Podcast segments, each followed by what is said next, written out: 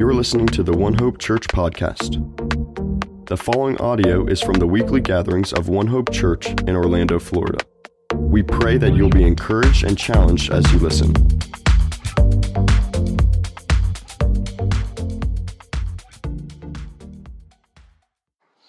All right. Well, uh, my name is Justin, the pastor here. It's good to be with you all tonight as we are heading into Christmas week. And so, um, you know, it's Advent, anticipation of the coming of Jesus, and uh, it's the Christmas season. And if you're like me, you have n- memories from growing up, just warm memories of Christmas and all that it represents, and this joy and this warmth. And so, some of you are really good at decorating your houses inside and out. And um, you know, we're okay. We did. I put up my lights finally because my daughters just wouldn't let me sleep, and so I put them up. And so I put them up, and come to find there's of course a section missing in the middle that are out. So our house looks uh, not the best. Uh, but but the thought of Christmas, and um, so we do we put our tree up and all that stuff. And a couple mornings ago, I was just sitting there, and, and I just wanted to see more Christmas. So you know, you go on YouTube and you can find a nice fireplace and and Christmas tree. I think we have a picture here, uh, maybe. And uh, and I was just looking at this at this video with music and fire. And you look at this, and I don't know, I look at this, and I just there's this feeling of joy and warmth and peace, and it's kind of this this Christmas spirit, this season, right, where we can turn down all of our troubles and we can just enjoy family and friends and gifts. And it's kind of this, this beautiful reprieve of, of everyday life, right? Y'all feel that? I mean, I have a lot of good memories growing up for Christmas, and there's just feeling, right, that comes with it. And the beautiful thing is, this promise of Christianity is that we can live with this kind of joy and peace and love the other 364 days of the year. See, this season is meant to teach us about who God is and what it means to walk with Him. And so um, this, uh, this season will come and go, but the promise of Jesus is that He will abide with us every day. And so the question is well, what does that look like? How do we do that? And so we've been in this series called Friendship with God. We've been looking at John 13 to 17, going verse by verse, looking at what does it mean to be a friend of God? What does it mean to walk with God and, and grow in our intimacy with Him? And this really is the key to uh, walking with Jesus, the Christian life. As our lives are going to be fraught with troubles and anxieties and loss and grief, but there's still hope. There's still joy. There's still love. There's this promise of these things. And in some ways, Christmas, uh, the, the season, really is a picture of that last day, that final day, when we're all in uh, heaven and we're enjoying the light of Jesus that lights up the city, just like our Christmas trees light up our living room. There's this beautiful picture, this hope that we can all uh, live towards where there'll be no more sickness or death or sin or any of that stuff. And so that's the kind of hope that we can live with all throughout the year and all throughout our lives. And so as we come to this uh, closing the, this section of teaching in John 16, we're going to close out John 16. And the very last verse, John 16, 33, you may be familiar with. Um, but it's one of the most perplexing, um, troubling, and comforting verses in all the Bible. So let me show it to you. Jesus is finishing his teaching. He says, I have said all these things to you, that in me you may have peace, and in the world you uh, in the world you will have tribulation, but take heart, I have overcome the world. And so, how does this work to have peace and joy, and also have affliction and trouble in our lives?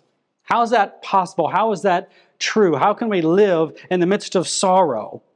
How can we have joy in our sorrow? Is the question for us today. What does that look like? How do we live that way? There's this promise of affliction and trouble, yet this promise of joy. And so I want to explore what does that look like, uh, and what is the answer? What unlocks the key to this kind of living? And so that's what we're going to look at in uh, John 16 today. We're going to be in John 16, verses 16 to 33. So I'd encourage you to go there in your Bibles and follow along. Let me pray for us, and then we will um, jump into the text. So, Father, I thank you for who you are. I thank you for the Word of God, the greatest gift of your salvation and presence with you. And I pray right now that you would minister to us through your Word, through the power of your Spirit, as we gather tonight. Holy Spirit, come and just be with us. And so we give you this time. We love you. We praise you. And we pray all this in your name, Jesus, and by your Spirit. Amen. Well, if you're here last time, we um, we hit the section of John 16 where he's talking about the Holy Spirit, this great gift that we get. And it was a little theological, but we talked about the different roles, the different things that the Holy Spirit does. And then he takes a turn here to, to kind of summarize and, and, finish up his teaching. So, beginning in verse 16, he says this uh, A little while you will see me no longer, and again, a little while you will see me. So some of his disciples said to one another, uh, What is this that he says to us? A little while you will see me, and a little while you will see me. You will not see me, and again, a little while you will see me, and because I am going to the Father. So they were saying, What does he mean by a little while? We've all been wondering that for 2,000 years. What is a little while? We do not know what he is talking about.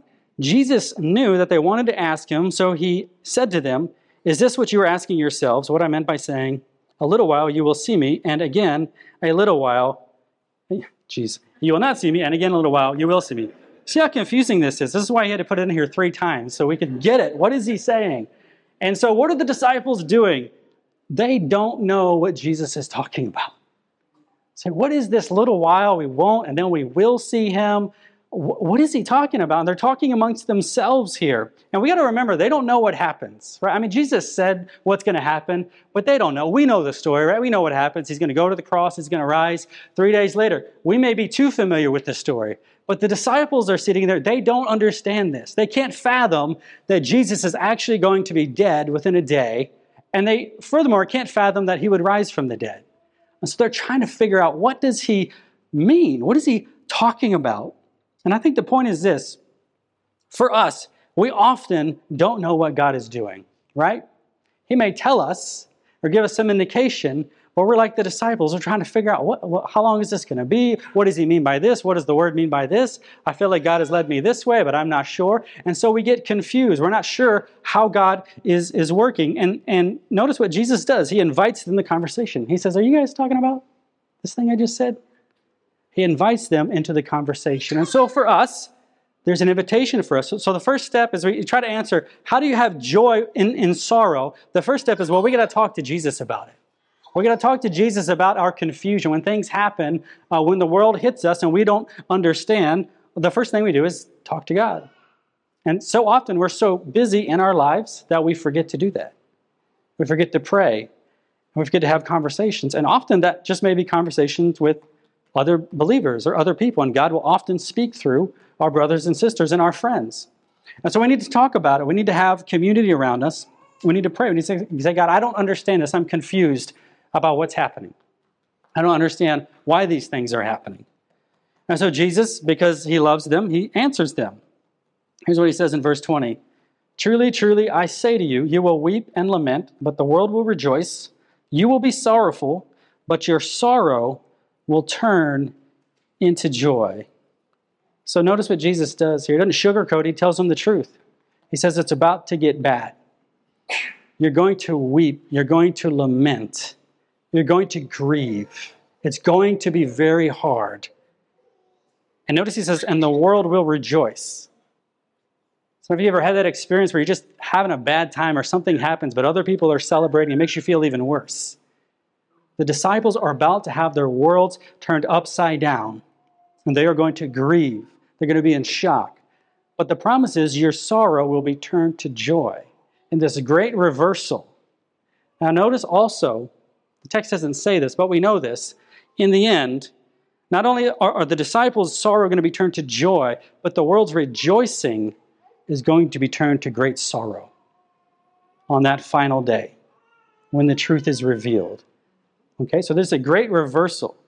So Jesus goes on. He says that's like a woman giving birth. Look at 21, verse 21. When a woman is giving birth, she has sorrow because her hour has come.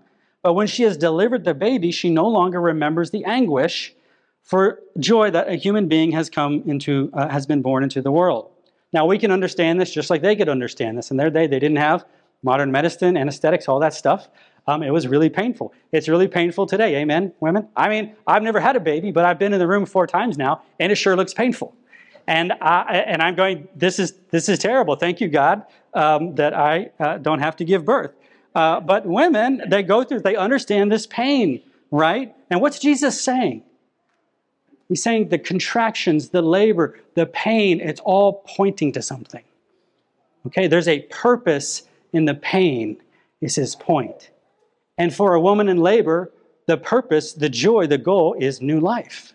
This is the promise. So he's given us this analogy so we understand. See, this is like a paradigm of the Christian life. You're going to go through pain and affliction in your life. You will have affliction, he says, but take heart, have courage.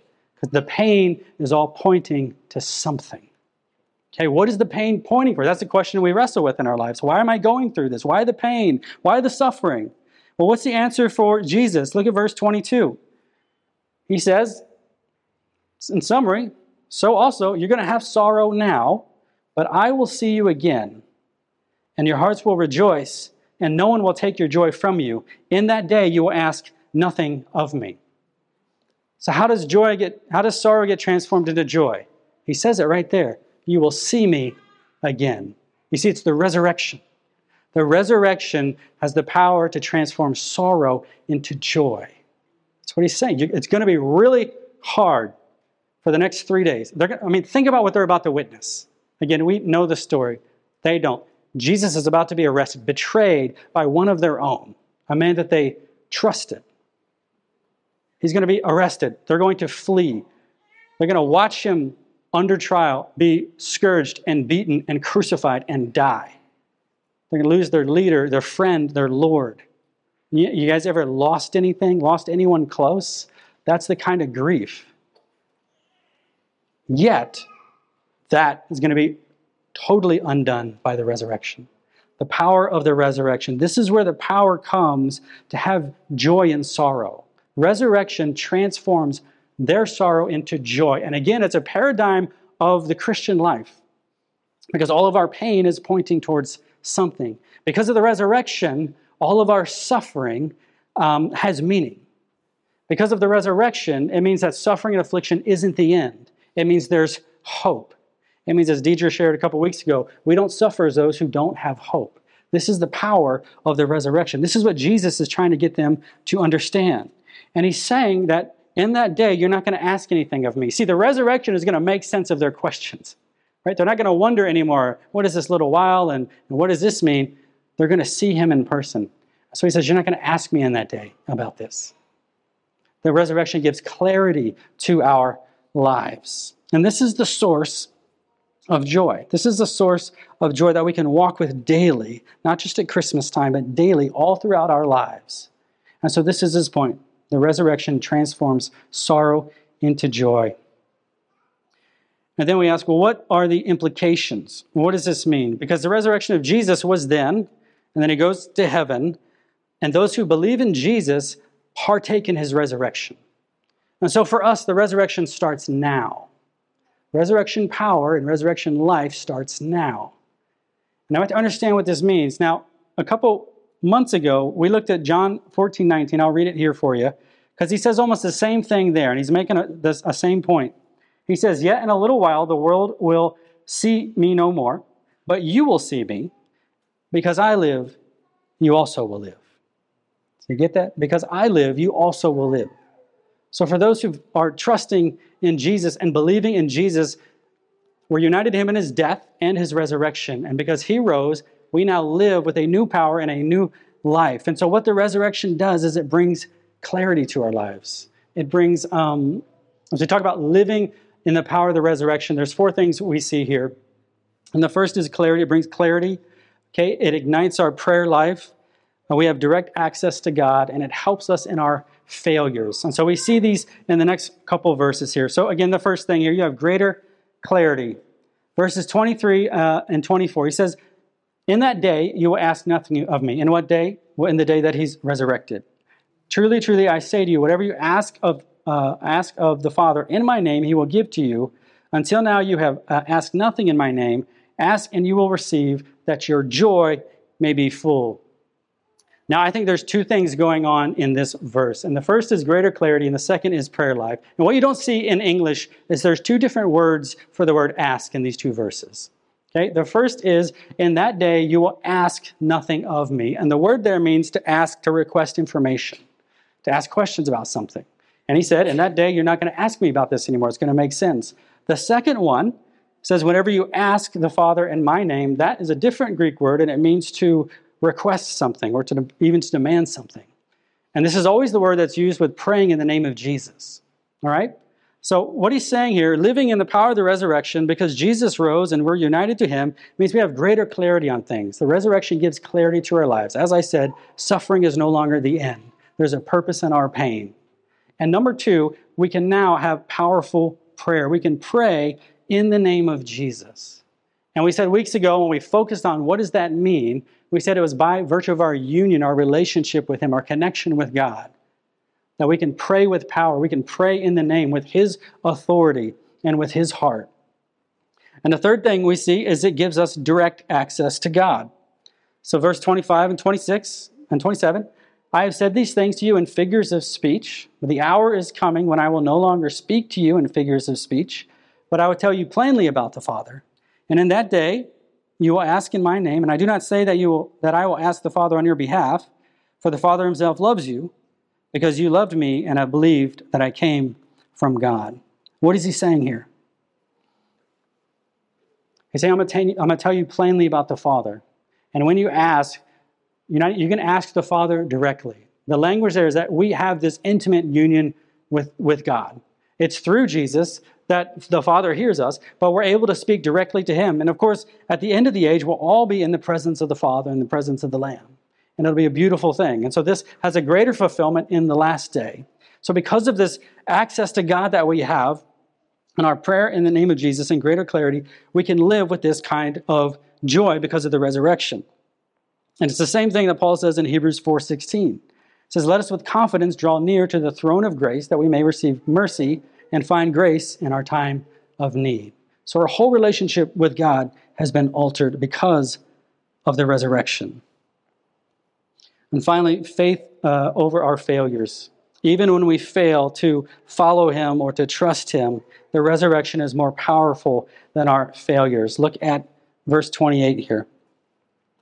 He kind of summarizes everything he said. I came from the Father and I have come into the world, and now I am leaving the world and I'm going to the Father.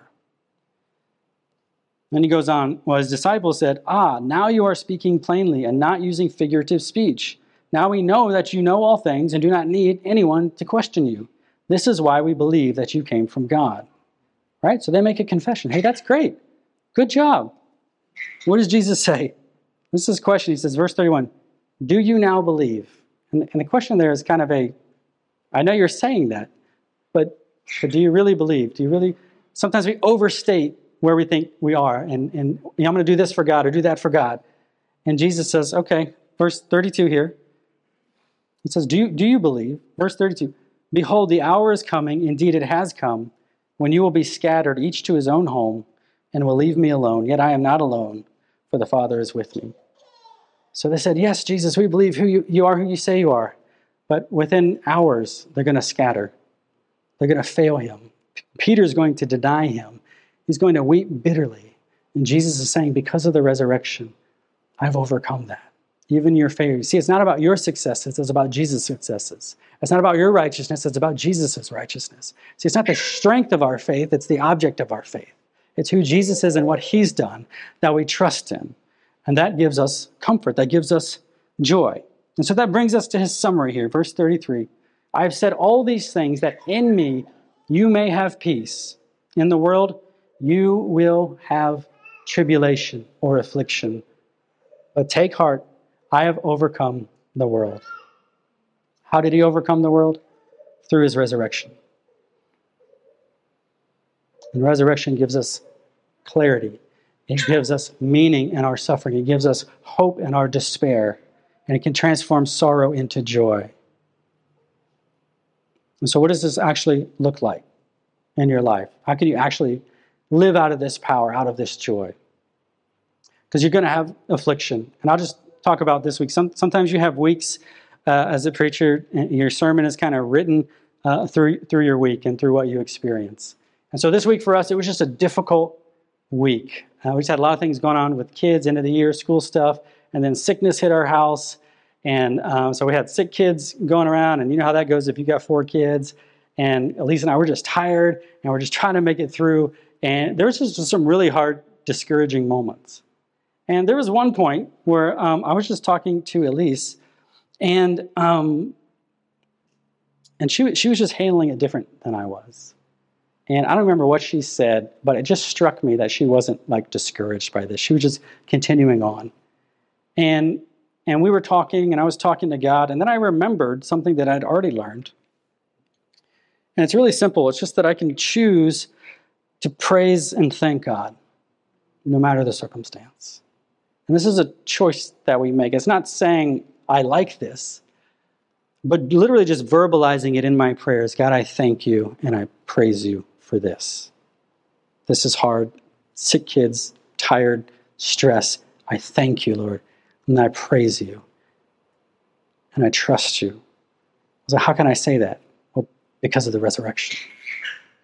Because there's good in this, because there's purpose in the pain, there's purpose in the hardship, there's purpose in the suffering. And in time, in, in God's timing, we will realize what that is. And I also realized that this was the best way to, to, to battle against the enemy and to battle against the world and say, I thank you and I praise you, God, in the midst of whatever this is. And, and maybe that for you, you can do that because that doesn't make sense to the world.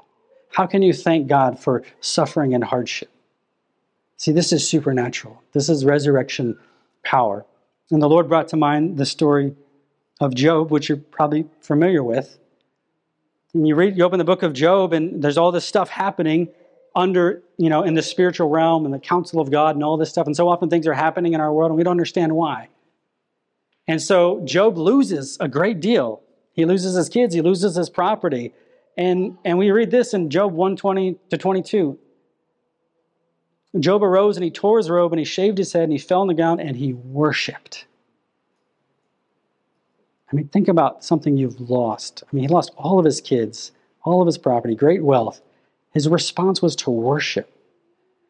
He said, Naked I came from my mother's womb, and naked I shall return. The Lord gave, and the Lord has taken away. Blessed be the name of the Lord. And all this, Job did not sin or charge God with wrong. And I think, man, I want to pray like that. I want to have that kind of faith. No matter what happens, I'm worshiping Him.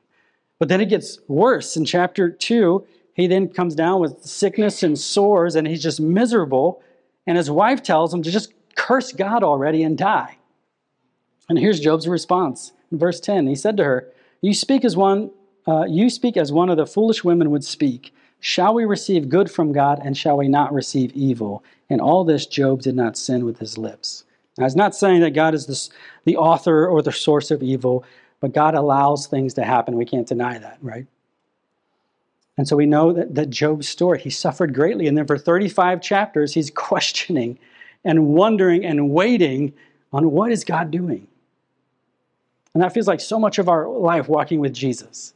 We're not really sure what's happening under the surface. We're, we're suffering. We're, uh, we have things happening to us we don't understand. We're asking questions. And then at the end, God shows up in glory and reveals himself to Job.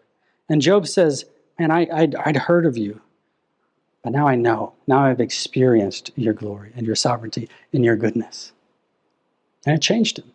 And then at the end of the story, the Lord blessed him. He gave twice as much. And so it's kind of this picture of, again, this eschatological view that in the end, those who have followed Jesus, we will be rewarded with, with far more than we could imagine. And so we have hope, again, because of the resurrection, because of the resurrection of Jesus. So here's Jesus' final statement again I have said these things to you, that in me you may have peace. In the world you will have tribulation, but take heart, I have overcome the world. And so the first question is Have you believed in the death and the resurrection of Jesus for you? That's where it starts. And if you're here and you haven't trusted him yet, do it today. And I'd love to, to, talk with you. If that's you, come find me. I'll be up here after. I would love to talk with you. And if you have followed Jesus, the question is Are you experiencing the power of resurrection in your life. You're experiencing that kind of joy, that kind of love. You say, well, how do I do that? It's everything that we've been saying and seeing in this section. It begins with our relationship with Jesus and talking to him and spending time with him and growing that friendship and intimacy with him. And it will become more like him. And so that is the hope that we have. That we could take heart, that we could take courage, that we have this peace of Jesus in our life trusting that He is overcome by His resurrection, and therefore we can overcome because we're in Him. And so let me close us in prayer. Invite the worship team to come up here. Father, we thank you for the truth of the resurrection, and I pray that it would be powerful in our lives, that it wouldn't just be uh, a doctrine that we know about, but that it would have effect in our life. That we would grow in our hope, in our experience, and the power of the Holy Spirit. And so, Lord, we ask you to come and minister now to us as we continue to worship through song, as we worship uh, all throughout the week, Lord. I pray that you would just be with us and give us a, a heart to know you and to walk with you and to talk with you and to experience your power and your presence in our life. And so, God, we love you. We pray all of this in your name, Jesus, and by your Spirit. Amen. Thank you for listening to the One Hope Church podcast. We encourage you to share what you've heard in conversation with family, friends, classmates, and coworkers. To connect with us or learn more, visit wehaveonehope.com.